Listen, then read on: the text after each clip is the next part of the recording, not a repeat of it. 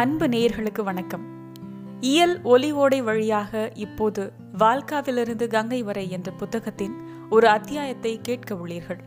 இந்த நூலை இலவசமாக கேட்கலாம், புதிய வாசகர்களுக்கு பகிரலாம். வால்காவில் இருந்து கங்கை வரை, அத்தியாயம் 2, திவா, பகுதி 1. காலம் கிமு 3500. திவா, வெயில் ரொம்ப அதிகம். உன் உடலில் வேர்வையை பார். வா, இந்த பாறையில் உட்கார். சரி வர்ஷவா என்று சொல்லிவிட்டு திவா வர்ஷவாவுடன் ஒரு விசாலமான தேவதாருவின் நிழலில் உட்கார்ந்துட்டாள். வெயில் காலம், நண்பகல் நேரம். மிருகங்களின் பின்னே ஓடி வந்த திவாவின் நெற்றியில் முத்து போன்ற வேர்வை துளிகள். ஆனாலும் இந்த இடத்தில் சிரமங்கள் தீருவதற்கு நீண்ட நேரம் ஆகாது. அடிவாரத்திலிருந்து உச்சி வரை மலைகள் பசுமையால் அலங்கரிக்கப்பட்டிருந்தன. விசாலமான தேவதாரு மரங்கள் தன் ஊசி இலையினை பரப்பி சூரியனின் கதிர்களை மறைத்திருந்தன. கீழே விதம் விதமான செடி கொடிகள் வளர்ந்திருந்தன. சிறிது நேரம் அமர்ந்ததுமே இளம் ஜோடி தன் சிரமத்தை மறந்தது. அக்கம் பக்கம் வளர்ந்திருந்த செடி கொடிகளிலிருந்து வண்ண வண்ணமான பூக்களும் அதன் நறுமணமும் மனதை கொள்ளை கொண்டன. இளைஞன் தன் வில் அம்பையும் கல் கோடாரியையும் பாறையின் மீது வைத்தான். அருகில் கலகலவென்ற சத்தத்துடன் படிகம் போன்ற நீரோட்டத்தின் கரையில் வளர்ந்திருக்கும் செடிகளிலிருந்து வெண்மையான ஊதா நிறமுள்ள சிவப்பு நிறமுள்ள பூக்களை பறிக்க ஆரம்பித்தான். யுவதியும் ஆயுதங்களை வைத்துவிட்டு தன் நீளமான கூந்தலில் கையை வைத்து ஒரு முறை கோதிவிட்டாள். இப்பவும் அவள் கூந்தல் ஈரமாகவே இருந்தது. அவள் ஒரு முறை கீழே பெருக்கெடுத்து ஓடும் ஓல்காவை நோக்கினாள். பறவைகளின் இனிமையான சத்தம் ஒரு வினாடி அவள் கவனத்தை ஈர்த்தது. பின் குனிந்து பூப்பறிக்கும் ஆடவனின் மீது அவள் பார்வைப்பட்டது. அந்த இளைஞனின் கேசமும் அதே மாதிரி தங்க நிறமாக இருந்தது. ஆனால் யுவதியால் தன் கேசத்தை அதனுடன் ஒப்பிட முடியவில்லை. அது அதிக அழகாக இருப்பதாக தோன்றியது அவளுக்கு. இளைஞனின் முகம் அடர்ந்த தங்க நிறமான மீசையினால் மூடப்பட்டிருந்தது. அதன் மேல் எடுப்பான மூக்கு, அகன்ற நெற்றியில் காந்தி. யுவதியின் பார்வை வாலிபனுடைய ரோமம் படர்ந்த புஜங்களின் மேல் பட்டது. அப்பொழுது அவளுக்கு ஒரு சம்பவம் நினைவுக்கு வந்தது.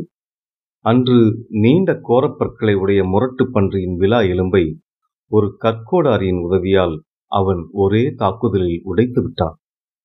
அன்று அது எவ்வளவு முரட்டுத்தனமாக இருந்தது! இன்று அதே கைகள் பூக்களை பறிக்கும்போது எவ்வளவு மென்மையாக தோன்றுகின்றன. ஆனால் திரண்டிருக்கும் அவனுடைய சதைகளும் அதில் புடைத்த மாதிரி ஓடிக்கொண்டிருக்கும் நரம்புகளும் அவனுடைய பராக்கிரமத்தை எடுத்து காட்டின. அவனுடைய புஜங்களை ஒருமுறை முத்தமிட வேண்டும் போல் இருந்தது. இப்பொழுது அவன் அவ்வளவு பிரியமானவனாக தோன்றினான் அவளுக்கு. அவளுடைய பார்வை அவனுடைய தொடையின் மேல் பட்டது. ஒவ்வொரு அசைவிலும் அந்த தசைகள் எப்படி எழும்புகின்றன! உண்மையில் அவனுடைய தசைகள் நிறைந்த தொடைகள், விசாலமான பின்பகுதி, இவையெல்லாம் திவாவிற்கு ஒரு அபூர்வ பொருளாகவே காட்சியளித்தன. திவாவின் அன்பை பெறுவதற்கு வர்ஷவன் பலமுறை முயன்றிருக்கிறான். வாயினால் அல்ல, சைகையினால். நடனத்தில் பலமுறை தன்னுடைய திறமையையும் சாதுரியத்தையும் காட்டி அவளை மகிழ்விக்க முயன்றிருக்கிறான். ஆனால் திவா பலமுறை மற்ற ஆடவர்களோடு கை கொடுத்து ஆடியிருக்கிறாள். பலமுறை தன் உதடுகளை முத்தமிட கொடுத்திருக்கிறாள். பலமுறை அவர்கள் மடியில் படுத்திருக்கிறாள். பாவம், வர்ஷவாவிற்கு ஒரு முத்தம், ஒரு ஆலிங்கனம், ஒரு முறை கூட கோர்த்து கைகோர்த்து ஆடக்கூட சந்தர்ப்பம் கிடைக்கவில்லை. வர்ஷவாவின் கைகளில் பூக்களை ஏந்திய வண்ணம் திவாவின் அருகில் வந்து கொண்டிருந்தான். அவனுடைய நிர்வாணமான அங்கங்கள் எத்தனை பூரண பொலிவுடன் காணப்பட்டன! அகன்ற மார்பு, உள்ளடங்கிய வயிறு, இவை மனதை எவ்வளவு ஈர்க்கின்றன! அதை நினைத்ததுமே திவாவிற்கு கொஞ்சம் வருத்தமாகிவிட்டது.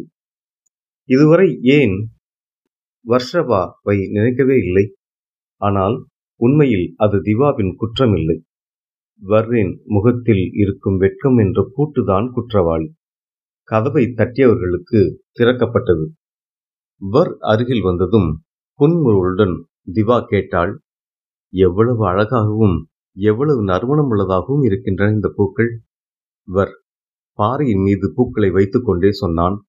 நான் இதை உன் மின்னும் கேசத்தில் வைத்ததும் இது இன்னும் அழகு பெறும். அப்படியென்றால் வர், இந்த பூக்களை எனக்காகவா கொண்டு வந்திருக்கிறாய்? ஆம் திவா, நான் இந்த பூக்களை பார்த்தேன், உன்னையும் பார்த்தேன். பின் தேவதையின் நினைவு வந்தது. தேவதையா? ஆம், தேவதையை தான். மிகவும் அழகான தேவதை. அவள் மகிழ்ச்சியாக இருக்கும் பொழுது ஆசைகளை நிறைவேற்றி வைப்பாள். கோபப்படும் பொழுது உயிரை கூட விட்டு வைக்க மாட்டாள். அப்படியானால் நீ என்னையும் தேவதையாக நினைக்கிறாயா? ஆம், ஆனால் நீ கோபம் அடைபவள் அல்ல. ஆனால் நான் இதுவரை உன்னிடம் என் அன்பை காட்டவே இல்லையே. திவா பெருமூச்சு விட்டுவிட்டு அமைதியாகிவிட்டாள். வர் மறுபடியும் தொடர்ந்தான். இல்லை திவா, நீ எப்பொழுதுமே என்மேல் கோபப்பட்டதே இல்லை. குழந்தை பருவத்து நாட்கள் நினைவிருக்கிறதா? அப்பொழுதும் நீ வெட்கப்பட்டு கொண்டுதானே இருந்தாய். ஆனால் நீ என் மீது கோபப்படவில்லையே. அந்த காலத்தில் நானே உன்னை வலிய முத்தமிட்டேன். ஆம், அந்த முத்தங்கள் எவ்வளவு இனிமையாக இருந்தன. ஆனால் என்னுடைய உருண்ட மார்பகங்கள் பூரித்து திரண்டு எழுந்தபோது, என் முகத்தை பார்த்து எல்லா ஆடவர்களும் ஏங்கும் பொழுது நான் உன்னை மறந்தே போய்விட்டேன் என்று சொல்லி அவள் கொஞ்சம் மன வருத்தப்பட்டாள். ஆனால் திவா, இது உன் குற்றமில்லை. பின் யார் குற்றம்? என் குற்றம்.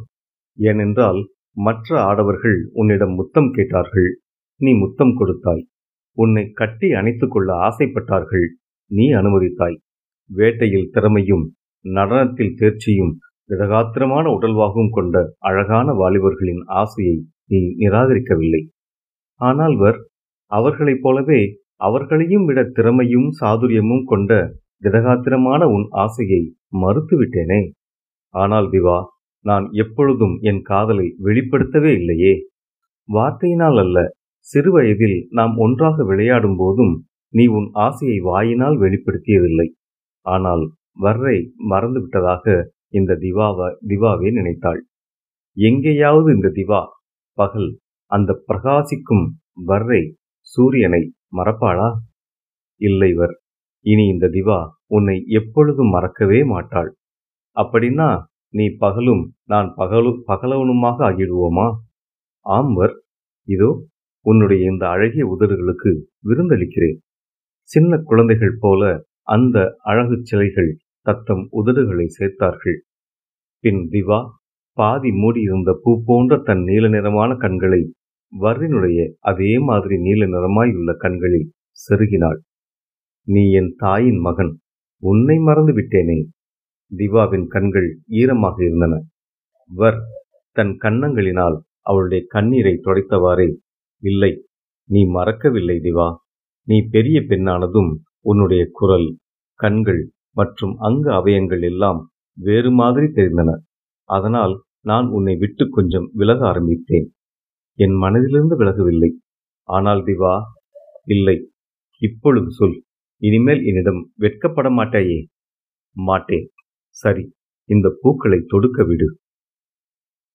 வர் ஒரு தண்டிலிருந்து நார் எடுத்து அதில் சிவப்பு, வெள்ளை, ஊதா நிறமுள்ள பூக்களை தொடுக்க ஆரம்பித்தான். பூக்களின் நிறங்களை அழகாக வரிசைப்படுத்துவதில் ஆர்வம் இருந்தது. கேசத்தை முதுகில் பரப்பினான்.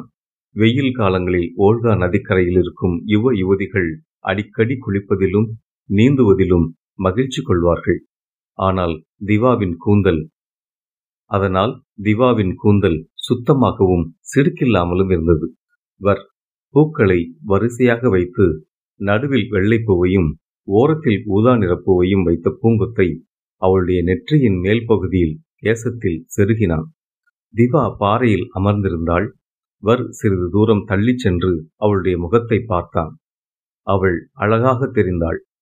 கொஞ்சம் தொலைவில் சென்று பார்த்தான். இன்னும் அழகாக தெரிந்தாள். ஆனால் அங்கு பூக்களின் நறுமணம் இல்லை. அவள் அருகில் வந்து அமர்ந்து தன் கன்னங்களை திவாவின் கன்னங்களில் வைத்தான். திவா தன் துணைவனின் கண்களை முத்தமிட்டாள். வலது கையை அவன் தோளில் வைத்தாள். வர் தன் இடது கையினால் திவாவின் இடுப்பு பகுதியை அணைத்தவாறு சொன்னான். திவா, இந்த பூக்கள் முன்னைவிட அதிக அழகாக இருக்கின்றன. பூக்களா நானா? வர்றதுக்கு பதில் கிடைக்கவில்லை. சிறிது தயக்கத்திற்கு பின் சொன்னான், நான் தொலைவிலிருந்து பார்த்தேன், நீ அழகாக தெரிந்தாய். இன்னும் தூரமாக சென்று பார்த்தேன், இன்னும் அழகாக தெரிந்தாய். அப்போ ஓல்கா நதி கரையிலிருந்து பார்த்தால்? இல்லை, அவ்வளவு தூரத்திலிருந்து முடியாது. வரின் கண்களில் மாற்றம் தெரிந்தது. தூரத்திலிருந்து பார்த்தால் உன் உருவம் போய்கொண்டிருக்கும், மனத்தையும் உணர முடியாது. அப்படியானால் வர், நீ தூரத்திலிருந்து என்னை பார்க்க விரும்புகிறாயா அல்லது அருகில் இருக்க விரும்புகிறாயா? அருகில் இருக்கத்தான் விரும்புகிறேன் திவா, பகலவனின் அருகில் இருக்கும் பகல் போல். நீ இன்று என்னோடு நாட்டியம் ஆடுவாயா வர்? நிச்சயமாக. இன்று என்னுடன் இருப்பாயா? நிச்சயமாக. இரவு முழுவதும்? நிச்சயமாக. அப்படியானால் இன்று நான் மற்ற இளைஞர்களிடம் போக மாட்டேன் என்று சொல்லிவிட்டு திவா வர்றை தழுவிக்கொண்டாள். இதற்கு நடுவில் எத்தனையோ இளைஞர்கள் வேட்டையாடிவிட்டு அங்கு வந்தனர். அவர்களின் வருகை சத்தம் கேட்டும் கூட இருவரும் ஒருவரை ஒருவர் கட்டி கொண்டிருந்தார்கள். திவா, இன்று நீ வர்றை துணைவனாக தேர்ந்தெடுத்திருக்கிறாயா? ஆமாம், பார், இந்த பூவினால் என் கேசத்தை அழகுபடுத்தியது வர்தான் என்றாள் திவா. ஒரு யுவதி, வர், நீ பூக்களால் அலங்கரிப்பதில் கெட்டிக்காரன், என் கூந்தலையும் அலங்கரித்து விடேன் என்றாள். திவா, இன்றைக்கு முடியாது வர், இன்று என்னுடையவன். யுவதி, நாளை என்னுடையவன். திவா, நாளைக்கா? நாளைக்கும் அவன் என்னுடையவன்தான். யுவதி, தினமும் வர் உன்னுடையவனா? இது சரியில்லை திவா. திவா தன் தவறை உணர்ந்தவளாக சொன்னாள், தினமும் இல்லை சகோதரி, இன்றும் நாளையும் மட்டும்தான். கொஞ்சம் கொஞ்சமாக பல இளைஞர்களும் இளம் பெண்களும் அங்கு வந்து விட்டார்கள். ஒரு பெரிய கருப்பு நாய் வரின் அருகில் வந்து கால்களை நக்க ஆரம்பித்தது. வர்ருக்கு இப்பொழுதுதான் தன்னால் வீழ்த்தப்பட்ட செம்மறி ஆடு நினைவுக்கு வந்தது.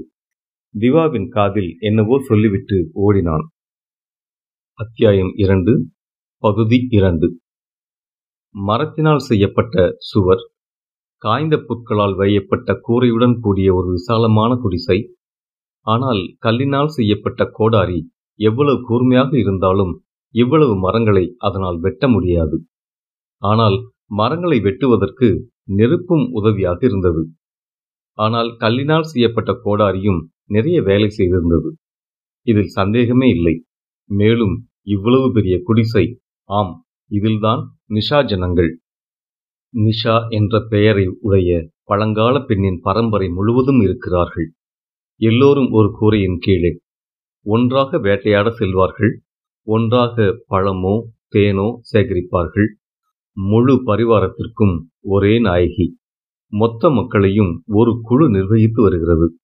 நிர்வாகம், ஆம், இந்த பரிவாரத்தினுடைய எந்த அம்சமும் இந்த குழுவின் நிர்வாகத்திற்கு உட்படாததல்ல. வேட்டையாடுதல், நடனமாடுதல், காதல் செய்தல், வீடு கட்டுதல், தோளாடை செய்தல், இந்த அனைத்து வேலைகளையும் இந்த நிர்வாகம் கவனிக்கிறது. இதில் தாய்க்குத்தான் முதலிடம். நிஷா ஜனங்களின் இந்த குடிசையில் 150 ஆண் பெண்கள் வசிக்கிறார்கள். அப்படியானால் இவர்கள் எல்லாரும் ஒரே குடும்பமா என்ன? அநேகமாக. ஆனால் பல குடும்பங்கள் என்றும் சொல்லலாம், ஏனென்றால் தாய் இருக்கும் வரை அது ஒரு சிறிய குடும்பமாக ஆகிவிடுகிறது. ஏனென்றால் அந்த குடும்ப உறுப்பினர்கள் அனைவரும் அந்த தாயின் பெயரால் அழைக்கப்படுகிறார்கள். எடுத்துக்காட்டாக திவாவிற்கு தாய் இல்லை, அவள் பல குழந்தைகளுக்கு தாயாகிவிட்டாள். இந்த நிலையில் அவர்கள் திவா புத்திரர்கள் புத்திரிகள் என்றே அழைக்கப்படுவார்கள். இப்படி இருந்தும் இவர்களுக்கு சொந்தமான உடைமை, இறைச்சி, பழங்கள் முதலியன என்று எதுவும் கிடையாது. எல்லாரும் ஆணும் பெண்ணுமாக சேர்ந்தே தேடுகிறார்கள், சேர்ந்தே அனுபவிக்கிறார்கள். கிடைக்காவிட்டால் சேர்ந்தே பட்டினி கிடைக்கிறார்கள். ஒருவரும் தனக்கு என்று ஒரு உரிமையும் எடுத்துக்கொள்வதில்லை. குழுவின் ஆணையை கடைபிடிப்பதும் அதன் விதிமுறைகளை பாதுகாப்பதும் அவர்களுக்கு எளிதாகவும் பிடித்தும் இருந்தது. குடிசை இது நிரந்தரம் இல்லாததாயிற்றே. அக்கம் பக்கத்தில் இருந்த வேட்டை மிருகங்கள் போய்விட்டாலோ, காய்கனிகள் கிடைக்காவிட்டாலோ மொத்த மக்களும் வேறு இடத்திற்கு சென்று விடுவார்கள். பல வருட அனுபவத்தினால் மிருகங்கள் இப்பொழுது எங்கு போயிருக்கும் என்று அவர்கள் அறிவார்கள். இங்கிருந்து போனதும் அந்த கூரை விழுந்துவிடும். ஆனால் இந்த மரக்கட்டைகள் அல்லது கல்லினால் செய்யப்பட்ட சுவர்கள் பல ஆண்டுகள் இருக்கும். புதிய இடத்திற்கு சென்று அவர்கள் காய்ந்த புற்களினால் கூரை வேய்ந்து வீடு கட்டிக்கொள்வார்கள். ஓர் இடம் பொருட்களை வைப்பதற்கும் ஓர் இடம் சாப்பிடுவதற்கும் இருக்கும். இவர்கள் கையினாலேயே மண்பாண்டம் செய்து விடுவார்கள். மண்டை ஓட்டை கூட பத்திரமாக பயன்படுத்துவார்கள். மாமிசத்தை சில நேரம் அப்படியே சாப்பிடுவார்கள், சில நேரம் தீயில் சுட்டும் சாப்பிடுவார்கள். காய்ந்த மாமிசத்தை சுட்டு சாப்பிடுவதில்லை. வோல்காவின் இந்த பகுதியில் காடுகளில் தேன் அதிகமாக கிடைக்கிறது. இதனால் தேன் குடிக்கும் கரடியும் இங்கு அதிகம். நிஷாஜனங்கள் தேனை அதிகம் விரும்புவார்கள். இதை தேனாகவும் சாப்பிடுவார்கள், மதுபானமாக தயாரித்தும் சாப்பிடுவார்கள். இந்த இசை, ஆமாம், ஆணும் பெண்ணும் சேர்ந்தே இனிமையாக பாடுவார்கள். தோலாடையில் தாளம் போடுகிறார்களே, ஜனங்கள் ஒவ்வொரு வேலையையும் சேர்ந்து செய்வது மட்டுமல்ல, அதை திருத்தமாகவும் செய்கிறார்கள். பாட்டு என்பது சேர்ந்து வேலை செய்வதில் ஒரு அங்கமாகிவிட்டது. பாடும் பொழுது அவர்கள் வேலையின் சிரமத்தை மறந்து விடுகிறார்கள். ஆனால் இந்த பாட்டு வேலை செய்யும் போது பாடும் பாட்டாக தெரியவில்லை. ஒரு முறை பெண்களின் இனிமையான குரலில் அழகான ராகம் கேட்கும்.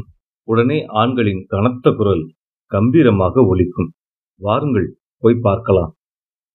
குடிசையின் ஒரு பகுதியில் குடும்பத்தின் ஆண்கள், பெண்கள், குழந்தைகள், முதியவர்கள் எல்லாரும் ஒன்று கூடியிருக்கிறார்கள். நடுவில் பூமி தோண்டப்பட்டிருக்கிறது. அதில் தேவதாரு மரத்தின் கட்டைகள் எரிகின்றன. ஆண்களும் பெண்களும் நல்ல ராகத்தில் ஏதோ பாடுகிறார்கள். அது இப்படி கேட்கிறது: தீயே வருவாயே. அவர்கள் இந்த நெருப்பையா பிரார்த்தனை செய்கிறார்கள்? பாருங்கள், சமூக தலைவியும் சபை அங்கத்தினர்களும் நெருப்பில் மாமிசம், தோல், பழங்கள், மது எல்லாவற்றையும் சமர்ப்பித்துக் கொண்டிருக்கிறார்கள். இந்த பௌர்ணமி நாளில் அவர்கள் அக்னி தேவனை நோக்கி, எங்கள் சமூகத்திற்கு வேட்டையில் மிருகங்களும் காய்கனிகளும் தேனும் கிடைப்பதற்கு அருள் புரிய வேண்டும். மிருகங்கள் முதலிய எதிரிகளால் எங்கள் சமூகத்திற்கு யாதொரு தீங்கும் வரக்கூடாது என்று பிரார்த்தனை செய்கிறார்கள். அவனுக்கு நன்றி செலுத்துவதற்காக இந்த பொருளை சமர்ப்பிக்கிறார்கள். இப்பொழுது தலைவி ஒரு கிண்ணம் தேனை நெருப்பில் வார்க்கிறாள். அனைவரும் எழுந்து நிற்கிறார்கள். பிறந்த கோலத்தோடு திறந்த மேனியர்களாய் எல்லாரும் இருக்கிறார்கள். பனிக்காலம் இல்லை. இந்த வெயிலில்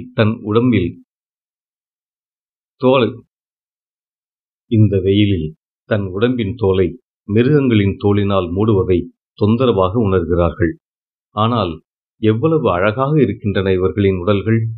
யாருக்காவது தொந்தி வெளியே தள்ளி இருக்கிறதா? யாருக்காவது சதைகள் துருத்தி கொண்டிருக்கின்றனவா? இல்லவே இல்லை. அழகு என்றால் இதைத்தான் சொல்ல வேண்டும். இதன் பெயர்தான் ஆரோக்கியம். இவர்கள் எல்லாருடைய முகங்களும் ஒரே மாதிரி இருக்கின்றன. ஏன் இருக்காது? இவர்கள் எல்லாரும் நிஷாவின் வாரிசுகள். தந்தை, சகோதரர், மகன்கள் இவர்களுக்கு பிறந்தவர்கள். யாவரும் ஆரோக்கியமாகவும் பராக்கிரமசாலிகளாகவும் இருக்கிறார்கள். இவர்களுடைய இந்த உலகில் ஆரோக்கியமற்றவர்களுக்கும் பலவீனர்களுக்கும் இடம் கிடையாது. மிருகங்களோடும் இயற்கையோடும் போராடி பலவீனர்களாக வாழ முடியாது. சமூக தலைவி எழுந்து பெரிய அறைக்குள் போகிறாள். அவர்கள் மண்ணினால் மெழுகப்பட்ட தரையில் அமர்ந்திருக்கிறார்கள். சிறிய தோல் பாத்திரங்களில் தலைவி மது கொண்டு வருகிறாள். சிலர் மண்ணால் செய்த பாத்திரங்களிலும் மண்டை ஓடுகள், மாட்டுக்கொம்புகள் இவற்றை வைத்துக்கொண்டும் கள்ளும் தேனும் குடித்த வண்ணம் இருக்கிறார்கள். யுவதிகள், இவர்கள் மத்திய வயதுடைய ஆண்கள், பெண்கள், வயதானவர்கள் எல்லாரும் மது அருந்தி மகிழ்ச்சியில் திளைக்கிறார்கள். ஆனால் இவர்களுக்கு ஒரு நியமம் இல்லை. இளமை பருவத்தில் இவற்றை பூரணமாக அனுபவித்துவிட்டதாக கருதும் எத்தனையோ வயதானவர்கள் இந்த விழாவிலிருந்து ஒதுங்கியிருப்பதை பார்க்கிறோம். இப்பொழுது இளையவர்களின் முறை. எத்தனையோ யுவதிகள் தம் வாழ்க்கையின் அந்தி பருவத்தில் இருக்கும் இந்த வயதானவர்களுக்கு இந்த அமிர்தத்தின் ருசியை அனுபவிக்கட்டுமே என்று தன் கையால் மது ஊட்ட ஆசைப்படுகிறார்கள். அங்கே பாருங்கள் திவாவை. அவள் அருகில் எத்தனை யுவதிகள் அமர்ந்திருக்கிறார்கள். அவளுடைய கைகள் இன்று துருவனுடைய தோள்களை பற்றி கொண்டிருக்கின்றன. வர் மற்றொரு யுவதியின் அருகே அமர்ந்திருக்கிறான். சாப்பாடு, குடி, ஆட்டம், பாட்டம் தவிர இதே பெரிய அறையில் காதலர்கள் ஒருவருக்கொருவர் கட்டி பிடித்து தூங்குதல். காலையில் சில ஆண்களும் பெண்களும் எழுந்து வேலை செய்வார்கள். சிலர் வேட்டையாடச் செல்வார்கள், சிலர் காய்கனிகள் சேகரிப்பார்கள். ரோஜா நிறமான கன்னங்களை உடைய இவர்களுடைய குழந்தைகள் சிலர் தாயின் மடியில், சிலர் மர நிழலில், சிலர் கொஞ்சம் பெரிய குழந்தைகளின் மடி மீதோ முதுகின் மீதோ, சிலர் வோல்காவின் மணல் பரப்பில் குதித்து குதித்தோ விளையாடி கொண்டிருப்பார்கள். வயதானவர்கள் இப்பொழுது நிஷாவின் ஆட்சி காலத்தை விட அதிக சுகமாகவும் திருப்தியுடனும் இருக்கிறார்கள். இந்த சமூகம் இதில் இருக்கும் ஒரு தாயினுடைய தலைமையில் இருந்தாலும் அந்த தாயின் ராஜ்யம் இல்லை. இங்கே பல தாய்மார்களின் குடும்பங்கள் சேர்ந்த ஒரு கூட்டு சமூகம் இருக்கிறது. இங்கு ஒரு தாயின் சர்வாதிகாரம் இல்லை, ஒரு சபையின் ஆட்சி இருக்கிறது. ஆகவே எந்த நிஷாவுக்கும் தன் மகள் லேகாவை வால்காவில் மூழ்கடித்து கொள்ள வேண்டிய அவசியமில்லை. பகுதி 3. திவா 4 புத்திரர்கள் 5 புத்திரிகளின் தாயாகிவிட்டாள். 45 வயதில் அவள் நிஷா பரிவாரத்தின் தலைவியாக்கப்பட்டாள். கடந்த 25 வருடங்களுக்குள் நிஷா பரிவாரத்தின் எண்ணிக்கை 3 மடங்காகிவிட்டது. இதற்காக சில சமயம் சூரி திவாவின் உதடுகளில் முத்தம் கொடுத்து வாழ்த்து சொல்லும் போது திவா சொல்வாள், இது அக்னி தேவத்தின் அருள், கடவுளின் கருணை. யார் அக்னியிடம் சரணடைகிறார்களோ, யார் கடவுளிடம் சரணடைகிறார்களோ அவர்களுடைய நாலாபுறமும் மதுவின் பிரவாகம் இந்த வோல்கா பிரவாகத்தை போல பெருக்கெடுத்து ஓடும். அந்த காடுகளில் பலவிதமான மிருகங்கள் மேயும். நிஷா பரிவாரத்திற்கு ரொம்ப கஷ்டம். பருவ காலத்திற்கு தக்கபடி இவர்கள் இடம் விட்டு இடம் செல்லும்போது அந்த காடுகள் இவர்கள் வேட்டையாடுவதற்கு போதவில்லை. அது மட்டுமல்ல, இப்போது 3 மடங்கு குடிசைகள் கட்டினால் மட்டுமே போதாது, 3 மடங்கு வேட்டையும் தேவைப்படுகிறது. இன்று இவர்கள் டேரா போட்டிருக்கும் காடுகளின் வடக்கு பகுதியில் உஷா பரிவாரத்தின் காடு இருக்கிறது. இரண்டுக்கும் இடையே யாருக்கும் சொந்தமில்லாத பொது இடம் இருக்கிறது. நிஷா பரிவாரம் தனக்கு சொந்தமில்லாத காட்டில் மட்டுமல்லாமல் பலமுறை உஷா பரிவாரத்தின் காட்டிலும் வேட்டையாட சென்றிருக்கிறது. நிஷா பரிவாரத்திற்கு இப்படி செய்வது உஷா பரிவாரத்தோடு சண்டை போடுவதற்கு தூண்டுகோல் என்பது தெரியாமல் இல்லை, ஆனால் வேறு வழி தெரியவில்லை. திவா குழுவின் முன் ஒரு சமயம் சொன்னாள், கடவுள் அருளால் நமது சமூகத்தின் எண்ணிக்கை பெருகிவிட்டது. அவர்களின் உணவுக்காகத்தான் இந்த காடுகள் இருக்கின்றன. இந்த காடுகளை விட்டால் இவர்களுக்கு உணவு கிடைக்க வழி இல்லை. அதனால் வோல்காவின் மீன்களை எவ்வாறு நிஷா பரிவாரம் விட முடியாதோ அவ்வாறே இந்த காட்டில் உள்ள கரடிகளையும் மாடுகளையும் குதிரைகளையும் விட முடியாது. நிஷா சமூகம் இவ்வாறு அநியாயம் செய்வதை உஷா சமூகம் பார்த்தது. அவர்களுடைய சமூகம் பலமுறை நிஷா சமூகத்துடன் பேசி பார்த்தது, புரிய வைத்தது. நீண்ட காலமாக நம் இரு பரிவாரங்களுக்கும் நடுவே போர் நடந்ததே கிடையாது. நாம் பனிக்காலங்களில்தான் இங்குதான் ஒன்றாக இருந்து வருகிறோம். ஆனால் நியாயத்திற்காக பட்டினி கிடக்க முடியுமா? நியாயமும் சட்டமும் பலனற்று போகும்போது காட்டுமிராண்டி சட்டத்தை, மிருகத்தனத்தை கடைபிடிப்பதை தவிர வேறு வழியில்லை. இரு சமூகத்தினரும் உள்ளுக்குள்ளே இதற்காக தயாராகி கொண்டிருந்தனர். இவர்களின் ரகசியம் அவர்களுக்கோ, அவர்களின் ரகசியம் இவர்களுக்கோ தெரிய வசதி இல்லை. ஏனென்றால் கொள்ளல், கொடுத்தல், சாவு, வாழ்வு யாவும் ஒரு பரிவாரத்திற்குள்ளேயே வைத்துக் கொண்டனர். ஒரு நாள் நிஷா சமூகத்தின் ஒரு கூட்டம் உஷா சமூகத்தின் காட்டிற்குள் வேட்டைக்காக சென்றது. மறைந்திருந்த உஷா சமூகத்தினர் தாக்க ஆரம்பித்தனர். நிஷா சமூகத்தினரும் எதிர்த்து போராடினர். ஆயினும் குறைவான எண்ணிக்கையில்தான் இவர்கள் வந்திருந்தனர். ஆகையால் இறந்தவர்கள் பலரை அங்கேயே விட்டுவிட்டு காயமடைந்தவர்களை தூக்கிக் கொண்டு ஓடி வந்துவிட்டனர். இது நிஷா சமூகத்தின் தலைவிக்கு எட்டியது. குழு கூடியது. இது பற்றி விவாதம் நடந்தது. பின் சமூகம் முழுவதும் ஆண் பெண் அடங்கலாக சபை கூடியது. எல்லா விஷயமும் தெரிவிக்கப்பட்டன. இறந்தவர்களின் பெயர் அறிவிக்கப்பட்டது. காயமடைந்தவர்களை தூக்கி கொண்டு வந்து காட்டினார்கள். வயதானவர்கள் முதல் சகோதரர்கள், சகோதரிகள், மகன்கள், மகள்கள் எல்லோரும் இரத்தத்திற்கு இரத்தம், பழிக்கு பழி என்று சமூகத்தை தூண்ட ஆரம்பித்தனர். இரத்தத்திற்கு இரத்தம் பழிவாங்காமல் இருப்பது இந்த ஜன தர்மத்திற்கு விரோதமான செயலாகும். இவர்களால் ஜன தர்மத்திற்கு விரோதமான ஒரு செயலும் செய்ய முடியாது. கடைசியில் இறந்தவர்களின் இரத்தத்திற்கு இரத்தம் பழிவாங்குவது என்று முடிவாகியது. நடனத்துக்கு உபயோகிக்கும் வாத்தியங்கள் யுத்த வாத்தியங்கள் ஆயின. குழந்தைகளையும் வயதானவர்களையும் பாதுகாப்பதற்காக சிலரை வைத்துவிட்டு மற்றவர்கள் போருக்கு கிளம்பிவிட்டனர். அவர்களுடைய கைகளில் வில், அம்பு, கல் கோடாரி, உருட்டுக்கட்டை போன்ற மரத்தினால் செய்யப்பட்ட ஆயுதங்கள் இருந்தன. அவர்கள் தங்கள் உடலில் மிகவும் தடித்த தோலினால் செய்யப்பட்ட சட்டையை அணிந்திருந்தார்கள். முன்னே வாத்தியக்குழு சென்றது, பின்னால் ஆயுதங்களுடன் ஆண்களும் பெண்களும். சமூக தலைவி திவா முன்னே சென்று கொண்டிருந்தாள். வெகு தூரம் வரை கேட்கும் வாத்தியத்தின் ஓசையும் இவர்கள் போடும் சத்தமும் அந்த காட்டையே அதிரும்படி செய்தது. அங்கு வாழும் மிருகங்களும் பறவைகளும் பயத்தினால் இங்கும் அங்கும் ஓட்டமெடுத்தன. இப்பொழுது இவர்கள் தங்கள் இடத்தை கடந்து பொது இடத்திற்கு வந்துவிட்டார்கள். எல்லைக்கோடு இல்லாவிட்டாலும் அவர்களுக்கு தத்தம் எல்லை நன்றாக தெரியும். அதற்காக அவர்கள் பொய் சொல்ல முடியாது. பொய் என்பது அவர்களால் அறிந்து கொள்ள முடியாத கடினமான கலையாக இருந்தது. அப்போது வேட்டைக்காரர்கள் தங்கள் வருகையை உஷா சமூகத்திற்கு தெரிவித்தார்கள். அவர்களும் ஆயுதம் ஏந்தி போர்க்களத்திற்கு வந்துவிட்டனர். உண்மையில் உஷா சமூகத்தினர் நியாயம் வேண்டினர். தங்கள் இடத்தை மட்டும் பாதுகாத்துக் கொள்ளவே நினைத்தனர். ஆனால் அவர்களின் எதிரிகள் இந்த நியாயத்திற்கு தயாராக இல்லை. உஷா சமூகத்தின் காட்டில் இருவருக்கும் போர் மூண்டது. கல்லால் செய்யப்பட்ட கூர்மையான பளபளக்கும் அம்புகள் மழையாக பொழிந்தன. கல் கோடாரிகள் சர் சர் என்று எதிரிகள் மீது பாய்ந்தன. அவர்கள் ஈட்டியினாலும் கல்லா கட்டையினாலும் ஒருவரை ஒருவர் தாக்கினார்கள். ஆயுதம் உடைந்த நிலையில் வீரர்கள் தங்கள் கைகளாலும் கீழே கிடக்கும் கற்களாலும் போர் புரிந்தனர். நிஷா சமூகத்தினரின் எண்ணிக்கை உஷா சமூகத்தினரின் எண்ணிக்கையை விட 2 மடங்கு அதிகமாக இருந்தது.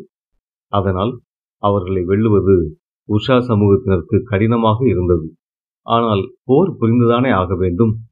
ஒரு சிறு குழந்தையாவது உயிரோடு இருக்கும் வரையிலும் போர் புரிவதை தவிர வேறு வழியில்லை. உஷா சமூகத்தின் 2/3 பகுதியினர் போர்க்களத்திலேயே மடிந்துவிட்டனர். காயமடைந்தவர்கள் தாக்கப்படவில்லை.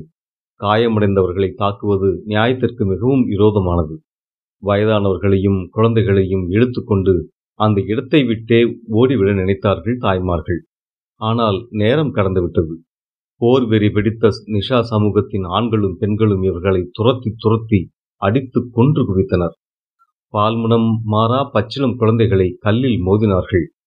கிழவர்களையும் கிழவிகளையும் கழுத்தில் கற்களை கட்டி ஓல்கா நதி பெருக்கில் அமிழ்த்தி மூழ்கடித்தார்கள்.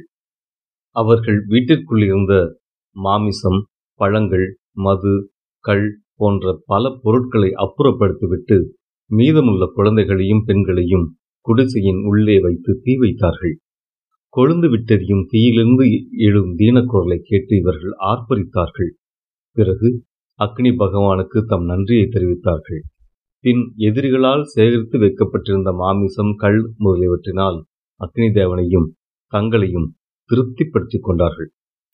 தலைவி திவா மிகவும் மகிழ்ச்சியாக இருக்கிறாள். அவள் 3 தாய்மார்களிடமிருந்து குழந்தைகளை பிடுங்கி கல்லில் மோதினாள்.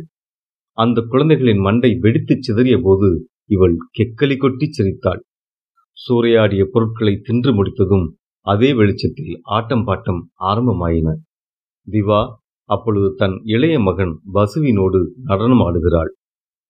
நிர்வாணமாக ஆடும் இந்த 2 உருவங்களும் நடனமாடி கொண்டிருக்கும் போதே ஒருவரை ஒருவர் முத்தமிட்டு கொண்டும் அணைத்து கொண்டும் சுழன்று சுழன்று ஆடி விதம் விதமான முத்திரைகளை காட்டிக்கொண்டிருக்கிறார்கள். அவர்களுடைய காதலன் இன்று அவருடைய மகன் வசு என்பது எல்லாருக்கும் தெரியும். வசுவும் வெற்றி களிப்பில் மிதந்து கொண்டிருக்கும் தன் தாயின் காதலை நிராகரிக்க விரும்பவில்லை. நிஷா சமூகத்தினருக்கு இப்பொழுது வேட்டைக்கான இடம் 4 மடங்காகிவிட்டது. இலையுதிர் காலத்தை பற்றி இப்பொழுது அவர்களுக்கு கவலை கிடையாது. ஆனால் ஒரு கவலை மாத்திரம் இப்பொழுது அவர்களை தொற்றிக் கொண்டது. உஷா சமூகத்தினரின் ஆவிகள் தாங்கள் உயிரோடு இருக்கும்போது செய்ய முடியாததை இப்பொழுது செய்ய ஆரம்பித்தன. எரிந்து போன அவர்களுடைய குடிசைகள் இப்பொழுது பேய்கள் வாழும் இடமாகிவிட்டன. நிஷா சமூகத்தினருக்கு தனியாக அந்த வழியை போக முடியவில்லை. பல முறை நிஷா சமூகத்தினர் அங்கு தீ ஜோதிமயமாக எரிவதாயும் அதில் பலர் நிர்வாணமாக ஆடுவதை பார்த்ததாகவும் புகார் கூறுகிறார்கள். இந்த காட்டை விட்டு அடுத்த பக்கம் போக வேண்டுமானால் இந்த வழியாகத்தான் போக வேண்டும். அப்பொழுது அவர்கள் எல்லாரும் சேர்ந்தே போவார்கள். அதுவும் பகலில் போவார்கள். திவா பலமுறை இருட்டில் போகும்போது பால் பருவ குழந்தைகள் மேலே எழும்பி தன் கையில் விழுவதை பார்த்திருக்கிறாள். அப்பொழுது அவள் அலறி அடித்துக்கொண்டு ஓடிவிடுவாள். பகுதி 4. திவா இப்பொழுது 70 வயதை கடந்து விட்டாள். இப்பொழுது அவள் நிஷா சமூகத்தின் தலைவி இல்லை. ஆனால் இப்பொழுதும் அவள் அச்சமூகத்தின் மரியாதைக்குரிய மூதாட்டி. ஏனெனில் 20 ஆண்டுகளாக தலைவியாக இருந்து வளர்ந்து வரும் இந்த பரிவாரத்தின் நலனுக்காக பாடுபட்டிருக்கிறாள். இந்த வருடங்களில் அவள் பலமுறை வெளி மனிதர்களுடன் மோத வேண்டியிருந்தது. அதனால் பல பரிவார உறுப்பினர்களை இழக்கவும் வேண்டி வந்தது. இருந்தும் நிஷா பரிவாரம் வெற்றி பெற்றே வந்தது. இப்பொழுது அவர்கள் வேட்டைக்கு போதுமான காடுகள் இருந்தன. திவாவை பொறுத்தவரை இவை எல்லாம் கடவுளின் அருளால் கிடைக்கப்பெற்றவை. இருந்தாலும் கையினால் மோதிக்கொன்ற குழந்தைகள் இப்பொழுதும் அவளுடைய தூக்கத்தை கலைக்கத்தான் செய்கின்றன. பனிக்காலம். மாதக்கணக்காக பெய்த பனிமழையினால் ஓல்கா நதி உறைந்து தூரத்திலிருந்து பார்க்கும் பொழுது வெள்ளி மணல் விரிப்பு போன்றோ அல்லது சுத்திகரிக்கப்பட்ட வெள்ளை விளையென்ற பஞ்சு விரிப்பு போன்றோ காட்சியளித்தது. அந்த காடுகள் பனியினால் மரங்களையும் இலைகளையும் இழந்து நிற்கின்றன. நிஷா சமூகத்தில் இப்பொழுது ஆட்களின் எண்ணிக்கை அதிகமாகிவிட்டது. அதனால் உணவின் தேவையும் அதிகமாகிவிட்டது. கூடவே உழைக்கும் கைகளும் அதிகமாக இருந்தன. அதனால் அதிகமாக உணவு சேகரிக்கவும் செய்தனர். பனிக்காலத்திலும் கூட நாய்களின் துணையோடு சென்று நிஷா சமூகத்தினர் ஆண்களும் பெண்களும் சேர்ந்து ஏதாவது கொண்டு வருவார்கள். இப்பொழுது வேட்டையில் ஒரு புதிய முறையை கையாள ஆரம்பித்திருக்கிறார்கள். பனிப்பொழிவு ஆரம்பித்தவுடனே இந்த விலங்குகள் பனியில்லா அடுத்த பிரதேசத்திற்கு போய்விடுவது வழக்கம். நிஷா சமூகம் பூமியில் கிடக்கும் சின்ன சின்ன தானியங்கள் முளைவிடுவதை கவனித்து இந்த விதைகளை கூட்டிச் சேர்த்து ஈரமான மண்ணில் தூவினர். அவை பசுமையாக வளர ஆரம்பித்தன. பசுமையை கண்ட விலங்குகள் இன்னும் சிறிது காலம் அங்கேயே தங்க ஆரம்பித்தன. அன்று அக்ஷுஸ்ரவாவின் நாய் ஒரு முயலை துரத்தியது. அக்ஷுஸ்ரவாவும் அவற்றை பின்தொடர்ந்தான். வியர்த்து கொட்டியதும் அவன் தன் பெரிய தோல் சட்டையை கழற்றி தன் தோல் மேல் போட்டுக்கொண்டு ஓட ஆரம்பித்தான். ஆனால் நாய் அவன் கண்களுக்கு தென்படவில்லை. பனியில் அவனுடைய கால் தடங்கள் தெரிந்தன. அக்ஷுவுக்கு மூச்சு வாங்கியது. ஓய்வு எடுத்துக் கொள்வதற்காக ஒரு மரத்தின் அடியில் உட்கார்ந்தான். இதற்குள் தூரத்தில் இருந்து அவனுடைய நாயின் குரல் கேட்டது. அவன் எழுந்து ஓட ஆரம்பித்தான். குரல் மிக அருகில் கேட்டது. அருகில் சென்று பார்த்தான். தேவதாறு மரத்தின் அடியில் ஒரு அழகி நின்று கொண்டிருந்தாள். அவளுடைய உடலை ஒரு வெண்மையான மார்பு கவசம் மறைத்திருந்தது. அவளுடைய வெண்மையான தோல் தொப்பியின் கீழிருந்து ஆங்காங்கே அழகான கேசம் வெளியே தெரிந்த வண்ணமிருந்தது. அவளுடைய கால்கள் அருகே இறந்த முயல் கிடந்தது. அக்ஷுவை பார்த்த நாய் அருகில் சென்று வேக வேகமாக குறைக்கத் தொடங்கியது. அக்ஷுவின் பார்வை அழகியின் மீது படர்ந்தது. அவள் புன்முறுவலுடன், "நண்பர், இது உன்னுடைய நாயா?" என்றாள். "ஆமாம், இது என்னுடைய நாய்தான். ஆனால் நான் இதுவரை உன்னை பார்த்ததே இல்லையே" என்றார். "நான் குரு சமூகத்தை சேர்ந்தவள். இந்த காடும் குரு சமூகத்திற்கு உடையதுதான்" என்றாள். "குரு சமூகத்தினரின் காடா?" கேட்டுவிட்டு அக்ஷு யோசனையில் ஆழ்ந்து விட்டான். குரு சமூகத்தினர் நிஷா சமூகத்தினரின் பக்கத்து காட்டுவாசிகள். பல வருடங்களாக இருவருக்கும் இடையே சுமூகமான உறவு முறை கிடையாது. பலமுறை போரும் நடந்திருக்கிறது. ஆனால் குரு சமூகத்தினர் நிஷா சமூகத்தினரை விட கெட்டிக்காரர்கள். ஆகையால் போரில் வெற்றி காண முடியாத போது அவர்கள் தங்கள் கால்களை திறமையாக உபயோகித்திருக்கிறார்கள். கைகளால் முடியாத போது கால்களால் தங்கள் உயிரை காப்பாற்றிக் கொள்வதில் வெற்றி கண்டார்கள். நிஷா சமூகத்தினர் குரு சமூகத்தினரை அழித்துவிட வேண்டும் என்று நிச்சயம் செய்திருந்தனர். ஆனால் அதை இதுவரை செயல்படுத்த முடியவில்லை. அக்ஷு அமைதியாக இருப்பதை பார்த்த அழகி கேட்டாள், "இந்த முயலை உன்னுடைய நாய்தான் கொன்றது. ஆகையால் இதை நீ எடுத்துக்கொள். இருந்தாலும் இது குரு சமூகத்தினரின் காட்டில் அளவா இறந்து கிடக்கிறது." "ஆம், அதனால் என்ன? நாயின் எஜமானுடைய வரவை எதிர்பார்த்து கொண்டேதான் நான் நின்றேன். எதிர்பார்த்து கொண்டா? ஆம், வந்தவுடன் இந்த முயலை கொடுத்துவிட வேண்டும் என்பதற்காகவே. குரு என்ற பெயரை கேட்டவுடனேயே அக்ஷுவின் மனதில் விரோத உணர்ச்சி தான் ஏற்பட்டது. ஆனால் அழகியின் அன்பு நிறைந்த வார்த்தைகளை கேட்டவுடன் அந்த விரோத உணர்ச்சி மறைந்துவிட்டது. அவன் பதிலுக்கு நன்றியோடு, இந்த முயலை மட்டுமல்லாது என்னுடைய நாயையும் அல்லவா திருப்பி கொடுக்கிறாய்? இது எனக்கு மிகவும் பிரியமுள்ள நாய், அழகான நாய். எத்தனை மக்களுக்கு நடுவில் இருந்தாலும் என் குரல் கேட்டதுமே என்னை நோக்கி ஓடி வந்துவிடும். இதன் பெயர் ஷம்பு, உன்னுடைய பெயர் நண்பர்? அக்ஷுஸ்ரவ ரோசனா சூனு. ரோசனா சூனு? என் தாயின் பெயரும் கூட ரோசனாதான். அக்ஷு, அவசரமில்லவிட்டால் கொஞ்சம் உட்கார். அக்ஷு வில்லையும் தோலாடையும் பனியின் மீது வைத்துவிட்டு அழகியின் கால்களின் அருகில் அமர்ந்து கொண்டே கேட்டான், உன் தாய் இருக்கிறார்கள் அல்லவா? இல்லை அக்ஷு, நிஷா குழுவினுடன் நடந்த போரில் அவள் இறந்து விட்டாள். அவள் என் மீது மிகவும் பிரியம் வைத்திருந்தாள். சொல்லிக் கொண்டிருக்கும் போதே அவளுடைய கண்கள் கண்ணீரால் நிரம்பின. அக்ஷு தன் கைகளினால் அவளுடைய கண்களை துடைத்தவாறே சொன்னான், இந்த போர் எவ்வளவு கொடியது. ஆம், நம் அன்புக்கு உரியவர்கள் எத்தனை பேரை இழக்க வேண்டியிருக்கிறது. இன்னும் நின்றபாடில்லை. ஒரு சமூகம் வேறொரு சமூகத்தை வேரோடு அழிக்காத வரையில் எப்படி நிற்கும்? நான் கேள்விப்பட்டேன், நிஷா சமூகம் மறுபடியும் தாக்கப் போகிறதென்று. அக்ஷு, உன்னை போன்ற இளைஞர்கள் தானே அங்கும் இருக்கிறார்கள். அதே போல உன்னை போன்ற யுவதிகள் தானே குரு சமூகத்திலும் இருக்கிறார்கள். அப்படியிருந்தும் நாம் ஒருவருக்கொருவர் அடித்துக் கொள்கிறோம் அக்ஷு, இது ஏன்? அக்ஷுவிற்கு அப்பொழுதுதான் நினைவிற்கு வந்தது. 3 நாட்களுக்கு பிறகு அவனுடைய மக்கள் குரு சமூகத்தின் மீது தாக்குதல் நடத்தவிருப்பது. அக்ஷு ஏதோ சொல்ல நினைத்தான். அதற்குள்ளே யுவதி சொன்னாள், ஆனால் இப்பொழுது நாங்கள் போர் புரிய போவது இல்லை. போர் புரிய போவது இல்லையா? ஏன்?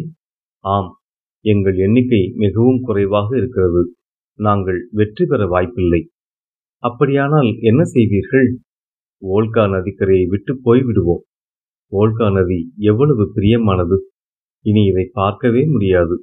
அதனால்தான் நீண்ட நேரமாக எங்கேயே உட்கார்ந்து இதன் ஓட்டத்தை ரசித்துக் கொண்டிருக்கிறேன். இனி நீ இந்த பிரவாகத்தை பார்க்கவே முடியாதா? பார்க்கவும் முடியாது, இதில் நீந்தவும் முடியாது. இதில் நீந்துவது எவ்வளவு மகிழ்ச்சியான அனுபவம் தெரியுமா? அழகியின் கண்ணங்களில் கண்ணீர் தழும்பியது. எவ்வளவு கொடுமை, எவ்வளவு அநீதி, வருத்தத்துடன் அக்ஷு சொன்னான். ஆனால் இது சமூக நீதி ரோசனா சோனு. சமூக நீதியா? இல்லை இல்லை, கொடூரமான மிருகத்தனமான நீதி. இன்றையிலிருந்து 225 தலைமுறைகளுக்கு முந்தைய கதை இது. அந்த காலத்தில் இந்தியா, ஈரான், வெள்ளை ருஷ்யா முதலிய பிரதேசங்களைச் சேர்ந்த ஒரு கலப்பு சாதியினர் இருந்தனர். இவர்களை இந்தோ ஸ்லாவியர் அல்லது ஷந்த் வம்சத்தினர் என்று சொல்வார்கள். அத்தியாயம் 2 நிறைவுற்றது.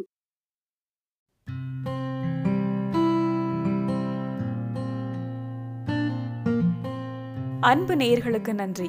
வால்காவில் இருந்து கங்கை வரை நூலின் அடுத்த பகுதி இயல் ஒலியோடையில் வெளியாகும். இந்த ஒலிப்பதிவு இயல் குரல் கொடை அமைப்பினரால் பதிவு செய்து தொகுக்கப்பட்டு வழங்கப்படுகிறது. இயல் குரல் கொடை மூலம் பங்களிக்க விரும்புவோர் ialpodcast@gmail.com என்கிற மின்னஞ்சல் முகவரியில் எங்களை தொடர்பு கொள்ளலாம். இணைந்து இயங்குவோம், நுட்பம் தமிழ் மொழியில் தழைக்கச் செய்வோம்.